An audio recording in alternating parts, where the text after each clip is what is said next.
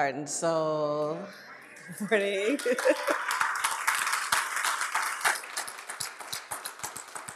Happy Mother's Day to you. I am Reverend Sonia Russell. Uh, I am born of Paulette, who was born of Geraldine, who was born of Annie Mae, who was born of Cornelius. And I am grateful to be here coming from a long line of beautiful and powerful women. And it's Mother's Day. It's a beautiful day. I'm very, very grateful. No need to adjust your television. It's me right here. Um, I am so grateful um, to Reverend Dr. Andriette and her trust and her grace and the opportunity I have to be here presenting before you. Um, it matters and it is not lost on me that this has been a long journey. Um, I graduated officially ministerial school last year. Yes, yay um, and continue to do the work, continue to show up, continue. It, you know, it's not over. Like it's still like the nonstop sort of learning and growing, and all of those things um, are underway, and I'm just grateful. I'm grateful. So um, I want to make sure, though, that I start with uh, an acknowledgement about Mother's Day. I love Mother's Day. I have a beautiful, loving relationship with my mother. She helps make my life possible, um, and I'm grateful for that. And um, Mother's Day is not easy for everybody, right? Like, we're complicated. Human beings in general are super complicated. Life is kind of complicated. Um, people are peoply, you know, even mothers, right? um, and so I know that not everybody has what feels like a positive and loving relationship with their mother. Not everybody feels like they were nurtured and supported by their mother. And I just want to make space for that, right? Like that's okay too, right? Like we're still here.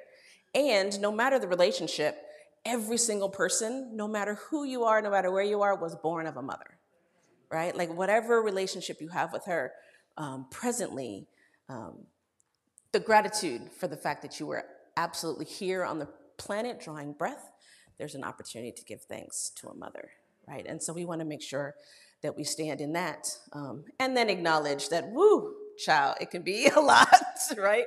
Relationships can be a lot. Mothers can be a lot. There's all the things. I know I'm a lot. I'm a mother, and I know my daughter would say that I'm a lot, right? so I just want to make sure that we just lean into um, making some space for that. And um, and I really want to talk about as a mother expectancy, right? And that's kind of where we're going to lean a little bit today is expectancy, um, because an, it's an expectant mother, right? There's a whole term for it. There's something that we are expecting to be birthed, birthing, right? And that's happening for everybody, not just mothers. I don't want the fellas to get lost in this idea, right? We're all birthing something. And spoiler alert, it's our lives, right? Like our lives. And now this is our great opportunity to mother ourselves, to have a nurturing, supportive, loving relationship with ourselves and with our own lives right? And so I actually want to start with a little bit of history of Mother's Day um, because I know that I, most of the time growing up, believed that Mother's Day was just a, an invention of Hallmark, right? Like it seems like another one of those things that they were commercializing and capitalizing on. Um, but it actually uh, started, the Greeks and the Romans used to have a Mothering Sunday um, that they used to do that was very Christian based. Um, but before the Civil War, Anne Reeves Jarvis of West Virginia, she started Mother's Day work clubs to teach local women how to properly care for their children. Like that's the village right there, right? Like somebody came forward and was like, "Oh, we need some support. Like I don't know what I'm doing out here, but I could use some support, right? And so let's come together and let's figure out how to make this thing happen, right? Um, and in that, she organized a Mother's Friendship Day um, that was part of the Union and Confederate soldiers to promote reconciliation, right? So that's mothers doing healing work, right? Coming together, you know, unifying people, um, bringing them together. And then another woman in 1870, a woman named Julia Ward Howe, wrote the Mother's Day Proclamation. And it was a call to action that asked mothers to unite in promoting world peace right? So, again, asking mothers to step into this knowing, this opportunity to bring people together, right? To nurture relationships. to allow us to show up as our best selves, right? So, all of that happening within kind of the understanding of motherhood and divine mothering. And the official Mother's Day, so Anne Reeves Jarvis has a daughter, Anna Jarvis, and following her mother's death, she conceived Mother's Day as a way to honor the sacrifices that mothers made for their children. Now, let's be clear. We don't make those sacrifices for the acknowledgement, but man, it's good to get some acknowledgement, right? you know, that's not the reason we're doing it, but it matters to have that presence. And so for her, it was a way of honoring her mother for all of the things that she had done and all the things that mothers in general uh, do in the world. And then it was in 1914 when President Woodrow Wilson um, proclaimed Second Sundays as Mother's Day. It was the official proclamation. Um, and I think it was a great opportunity for us to take time to honor mothers, right? To honor all of the work that, I mean, politically, women are, we're going through a whole lot, right? Like, right, there's a lot happening in the world with rights, in the world with just standing up and protecting our babies, especially if they're black and brown. There's something to be said about just taking the time to honor mothers right? To honor the work that they're doing, to honor the sacrifices, to honor the love, to honor the support that are so consistently given, right?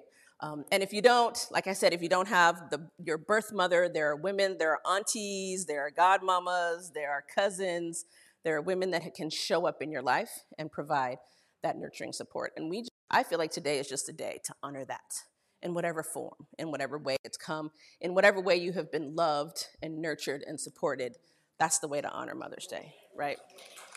Yeah. So, as we're anchoring into this idea of expectancy, um, the idea of trusting and believing and remembering uh, that there is a power greater than us in the world, right? We're, we're leaning into, especially here at Heart and Soul, we're all about focusing on what we want to see, right? CSL, a world that works for everyone, being clear in its intention and in its mission, right? And so we're talking about expecting things to work out, expecting that which we birth to succeed, expecting that which we are nurturing and loving and giving our attention to to do well, right? And whether that's a child, whether that's a project, whether that's your whole life, right? Or you want to lean into that. Um, the practitioners for our theme uh, for our focus prayer principles and practice um, the theme is expectancy. And that affirmation, I fill my thought with the idea of faith, the expectancy of good, and the realization of plenty is real, right? Like, who doesn't want to expect the great, right? We expect miracles, right? We expect our lives to show up fully and magnificently, but there's some work that goes into that, right? Motherhood, we're expecting this beautiful birth and we're so excited about it. And it was a lot of work. Like pregnancy was was not my favorite thing. I'm just gonna be honest about that. But the birth of my child is the best thing that's ever happened in my whole life, right? And so there's something about expecting, getting through what seems like could be a mess or could be chaos, and being in the expectancy of what you want, the dream, right? Like that goal, that bigger purpose. Um, and so I want to tag way back. We've been using this James Baldwin quote for a long time. Um, and I feel like it really helps us lean into this idea that any real change implies the breakup of the world as one has always known it, the loss of all that gave one identity, and the end of safety. Right? I was well into my life when I gave birth. I fully orbed as far as I was concerned, right? Like I was doing the thing and then giving birth absolutely blew up my whole life. It just blew everything that I was planning, everything that I was doing was completely changed at that point. Um, and I'm grateful for that, right? I look back and it was fantastic. Now, well, that's not true. When I was there, it was a mess. when I was there, it was a mess when I look back on it, I realize all of the things that it was coming to teach me, right? All of the growth that was coming out of my life, all of the transformation that I was leaning into. Um, and when I became a mother, I had to go and apologize to all my friends because I knew everything about mothering until I became a mother, and then I realized that I didn't know nothing at all. I didn't I didn't have a clue. I needed to have stayed in my lane. Like all of the things were there. And quite frankly, now I'm not sure how much more I really know, although what I do know is that I have a deep intention, right? Like I have a deep expectancy of success, of my daughter's success, of the success of our lives, um, and the success of the community, right? The people I associate myself with, the people that I love and care for. There's an expectation of success. And I feel like I'm part of that birth, right? I'm part of that nurturing. I'm part of that, that birth team, as it were, right? To, to make the whole thing happen. Um, and like I was saying, this is an opportunity to mother our own lives, right? Especially if we had a hard time coming up, especially if there's relationships that are fractured with our mothers. This is a time for us to nurture ourselves. Give ourselves the love we didn't have, right? Give ourselves the attention that we needed, right? And that's everybody's opportunity, right? You don't have to be a mother, you don't ever have to have given birth for that to be true, right? This is what you get to get to lean into.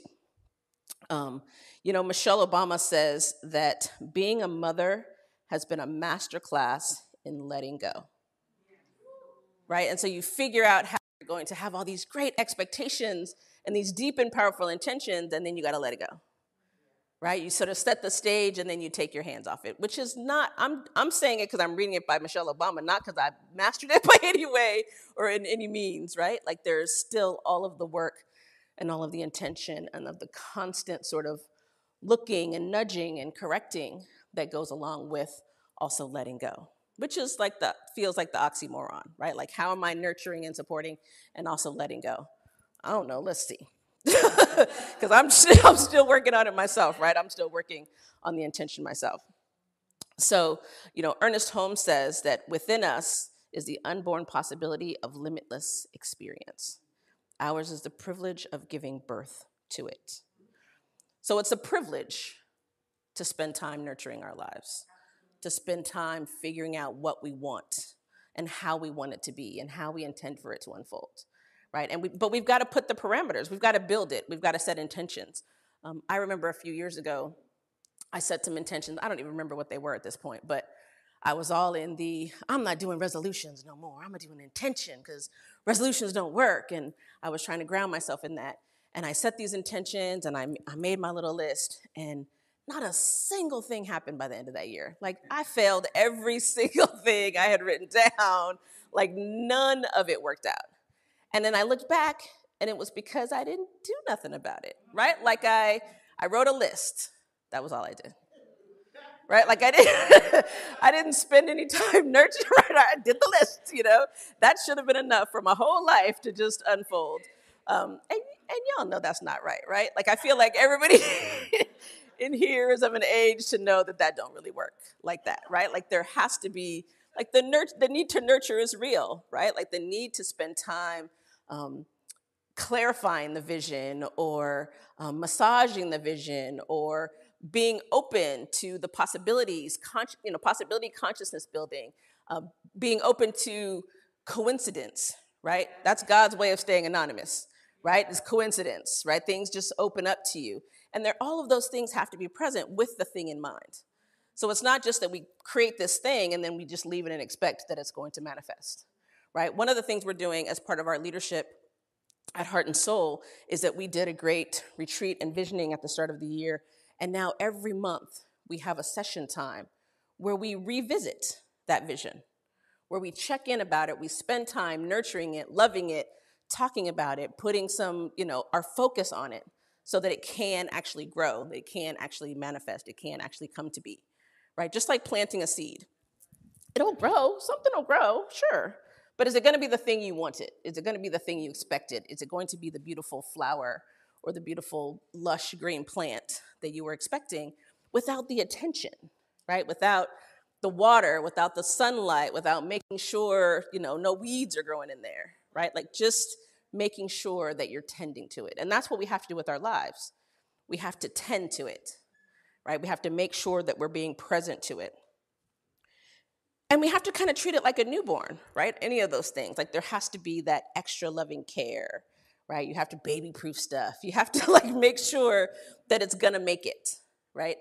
And then again, you have to take your hands off it, right? Like it's, a, it's an interesting dichotomy to be working in this life, right? To be working at trusting, like that deep, profound, both feet grounded trust.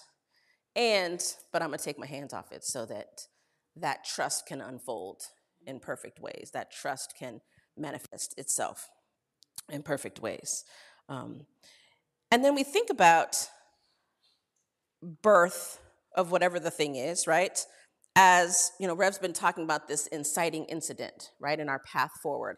It, at this incident, this birth, this idea of a project or a purpose that you're being called into is the incident. And then we get to decide which direction we're going to go. We get to decide are we going to be victimized by it, like just woe out and just can't can't work it out, right? There's a whole part of the first few probably weeks of motherhood for me that were I was just woe out. Thank God for my own mother because I was woe out by this little person who suddenly needed all my attention, right? Um, but then there was the opportunity to really actually respond and to lean into what what was my intention, right? Like what do I want to see? What do I hope is going to be the biggest vision for her? I know that my vision was to make sure that I pass down as little baggage as possible, right? Like, how can I make sure that I get my life together so that she can live her best life, right? She can lean into that best life. But that's all the planning, that's all the working, that's all the nurturing, not only of her, but of myself, of my own life, right? Regardless of what else is happening, I've got to spend the time doing that nurturing. We need mothers clubs, right? Like, like Anna Jarvis was saying, that's what the communities are for. Like, I lean heavily on my village. I got the village of folks from when my daughter was in preschool, and then I got the elementary school group. I got the folks that I was close to since high school, and all of them are designed to support that nurturing, that loving, that living not only my best life, but the best life of those things that I'm trying to grow, right? Of those ideas, those projects, those people that I'm that I'm trying to go excuse me, grow. Um, and so we know that birth is just the beginning on the adventure in faith, right? Because that's really what it is. We know that it is an adventure in faith, and we are trusting beyond trusting, beyond trusting that things are going to unfold uh, in that perfect order. Um, and then so the divine opportunity to lean into that best life, to lean into what we know, to lean into all of the practices and the ideas that we have um, about it. Um, and then we get to the point where I'm like, but how? Right? Like I have all these big ideas and I have all these clear intentions, but how am I going to make it work? Life life's really hard. Right? And so I'm like I'm trying to deal with me and then I'm trying to deal with my business and then I try to build relationships and my daughter and my church community and all of the things, right? So how? Like what's what's the way, right? We feel like trusting, right? Trusting divine guidance is one of the ways coming to church and being in community is one of the ways. Um, I know that being about your spiritual practice is one of the ways. Um, we are currently reading Guidance for a Spiritual Journey by Dr. Daniel Lee Morgan. Yes, and he he is he is bad. He is a bad mama jamma, I'm gonna say. Um, from today's reading, he is talking about um, the blueprint for progress is very much like a recipe for successful service, right? We have to be zealous, be wise, be faithful, be strong, be fervent, be winning, be fearless, right? Like we have to be willing to lean into our lives, right? And be about it. Like this, yes, this is this is what I'm doing, right? Oh, but then also I'm taking my hands off it so that God can make sure that it's unfolding in perfect order. But in that, there's the expectancy. We have to expect that God's gonna, it's not we're taking our hands off it and just wonder what's gonna happen.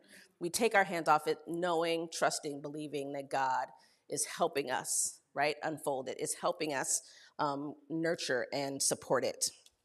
Um, and so, Dr. Dan, a couple days ago on May 12th, was talking about a recipe for a full life. Um, and it was so good to me that I was like, oh, this is this is part of that how, right? This is this is part of how we get to. Most of us want and need at least a successful job or career, and I'm going to put like a little asterisk on that. A, a, let's say successful purpose, right? A successful calling in life, right? a good family life, a reasonable financial security. We expect that from life. And we know deep inside that we deserve our fair share and we have every right to attain it. That's expectancy, right? Like we expect I'm living a life that is for me, right? That is designed with my best good in mind, right? Life is on our side, no matter what it looks like. I know it looks like life be life in and doing its thing. There's absolutely, if we can go, if we can find the fortitude to go into it with a, oh, there's something to be learned here. There's something for me here. Like get if it's a mess, find like look for it, find it quick, and then get out of there. Right? Like that's the goal. Like if it's a big hot mess, it's yours to try to find it and then get yourself out of there. Get moving, right? Um, I want to go on though. He says that, uh, but nothing you hear or read once is permanent, right? Like I say that you can't do one sit up and have a six pack, right? Like you can't do one push up and get Angela Bassett arms, right? Like that's just not that's not a thing that we can do. Um, but we have the opportunity to be in the practice. We have the opportunity, and that's where we're living our lives, right? I spent a lot of time being worn out by this idea that my life was a workshop all the time, like every day, like I gotta learn a lesson today, right? Like it just, it feels like so, so much, right? But the answer is yep, right? And the good news is, is that sometimes that lesson is joy, that sometimes that lesson is that I get to be at peace, right? That I get to love and care for myself. Sometimes that lesson is ease and grace. And how do I accept that? How do I allow that to be manifest in my life? Right? And sometimes it's a big hot mess that needs support and you need help and you need to pull your mother's clubs together and you need to pray and you need to be about that spiritual practice. But Dr. Dan is talking about reinforcing that practice. So he's talking about this recipe, which I love a good recipe all the all the mamas in here, I'm sure you know. You love a good recipe if it's going to bring some ease, right? If it's going to bring some flow to what you're trying to do. So he says number 1 is have an unswerving faith in a God who cares. We got to believe that it's for us, y'all. We got to believe that. We have to stand trusting, knowing, remembering, like ground it, ground ourselves in it, no matter what it looks like. No matter what it looks like you have to say, oh, that, oh, that looks like chaos and mess. But really, that is my next highest expression being born, right? That really is what's coming out of this. Um, then we got to develop the consciousness of available power from beyond ourselves, right? We've got to reach out. We've got to know that God is there. We've got to know our community is there. We've got to know our family and our friends are there. We've got to know that principle is there, right? That we can lean into a scripture, we can lean into an affirmation, we can lean into a song, right? Something beyond ourselves that can bring us back to being grounded. We, it's available all around us. We all got toolboxes. Half the time, we just got to remember to open them, right? Let me speak for myself. I got to remember to open it and know that I have the available resources, right? Because they're they're there all around me. Um, that's why I got affirmations on the windows and on the walls, and on, I got books on my phone, and it's all it's all right there. And the idea is that we got to remember to lean into that. We have to commit to the practice of prayer, meditation, and treatment as a means of communion with the eternal spirit. Pray. The first thing, the, the wake up in the morning before you're fully conscious, thank you, God. That's the, the first prayer, right? That I woke up this morning. Look, I'm conscious this morning. I, I just drew a breath. Thank you. And if we can get into a habit of our lives of being about that prayer, being about that repetition, being about that consistent trust, that's how it shows up in our lives. It's returned, right? It's a reciprocal universe, it's always circulating. We're putting in the trust, the trust, and the demonstration of that trust is coming back to us. We have to believe in a criterion of judgment higher than humans. Because, ooh, we got opinions, we've got ideas, we've got trauma, right? We've got, we've got other people's trauma that we don't even know we're carrying, right? We've got ancestral trauma that is all in our cells, in our DNA, right? So we have to remember that what what man is doing, what woman is doing, what they, them, us is doing, we have to know that there's something beyond that, right?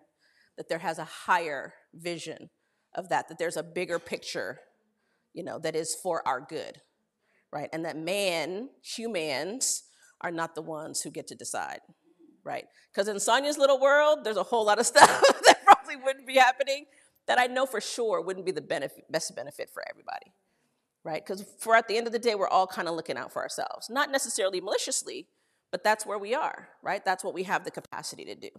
And so we got to make sure that there's something higher. There's, we have to trust that there's something that's actually looking out for all of us simultaneously and unconditionally, right? And we have to have confidence in the reality of forgiveness. Whew. We could all just take a really big, deep breath on that one, right? Just, there's so much to be forgiven, right? There's, and it all starts with ourselves. I know it starts with me. Whatever thing I didn't succeed at, whatever intention I set that I didn't make, whatever idea I had that didn't work out, whatever thing I thought I was doing that was nurturing that turned out to not be helpful at all, right? All of those things. And then I got to forgive all the people who were doing the same thing, right? Who were just, we're just trying to live our lives, right? It's a big undertaking for us to all be out here walking and talking and moving and grooving in a, in a life, right? We're all raised in, in these silos in our homes or unhoused, however we're raised. And then we all put ourselves together and expect us to get along, right? We don't, we don't always have the, the resources or the instructions or the recipe, and we're all just put together and thinking, you know, it'll work out, right? Living in a diverse community is hard, right? It's hard work, but it's worthy work, right? It's, it's work that will expand our lives. It's work that's innovative and creative, bringing people together from different cultures and different ideas, right? It's what changes the world. And so we have to be able to get past all of the things that we perceive as our toes being stepped on, all of those things we perceive as um, the microaggressions. Now, some of the microaggressions are real, don't get me wrong, right? But those still need to be forgiven too, right? Like that's what, we, what we're working towards, right? And then we have to have total faith is the internal significance of life as headed toward a purposeful goal. We have to expect that the goodness of the infinite is for us right? And that we're headed towards it, every single one of us, no matter what it looks like. We're each headed towards that perfect, purposeful goal.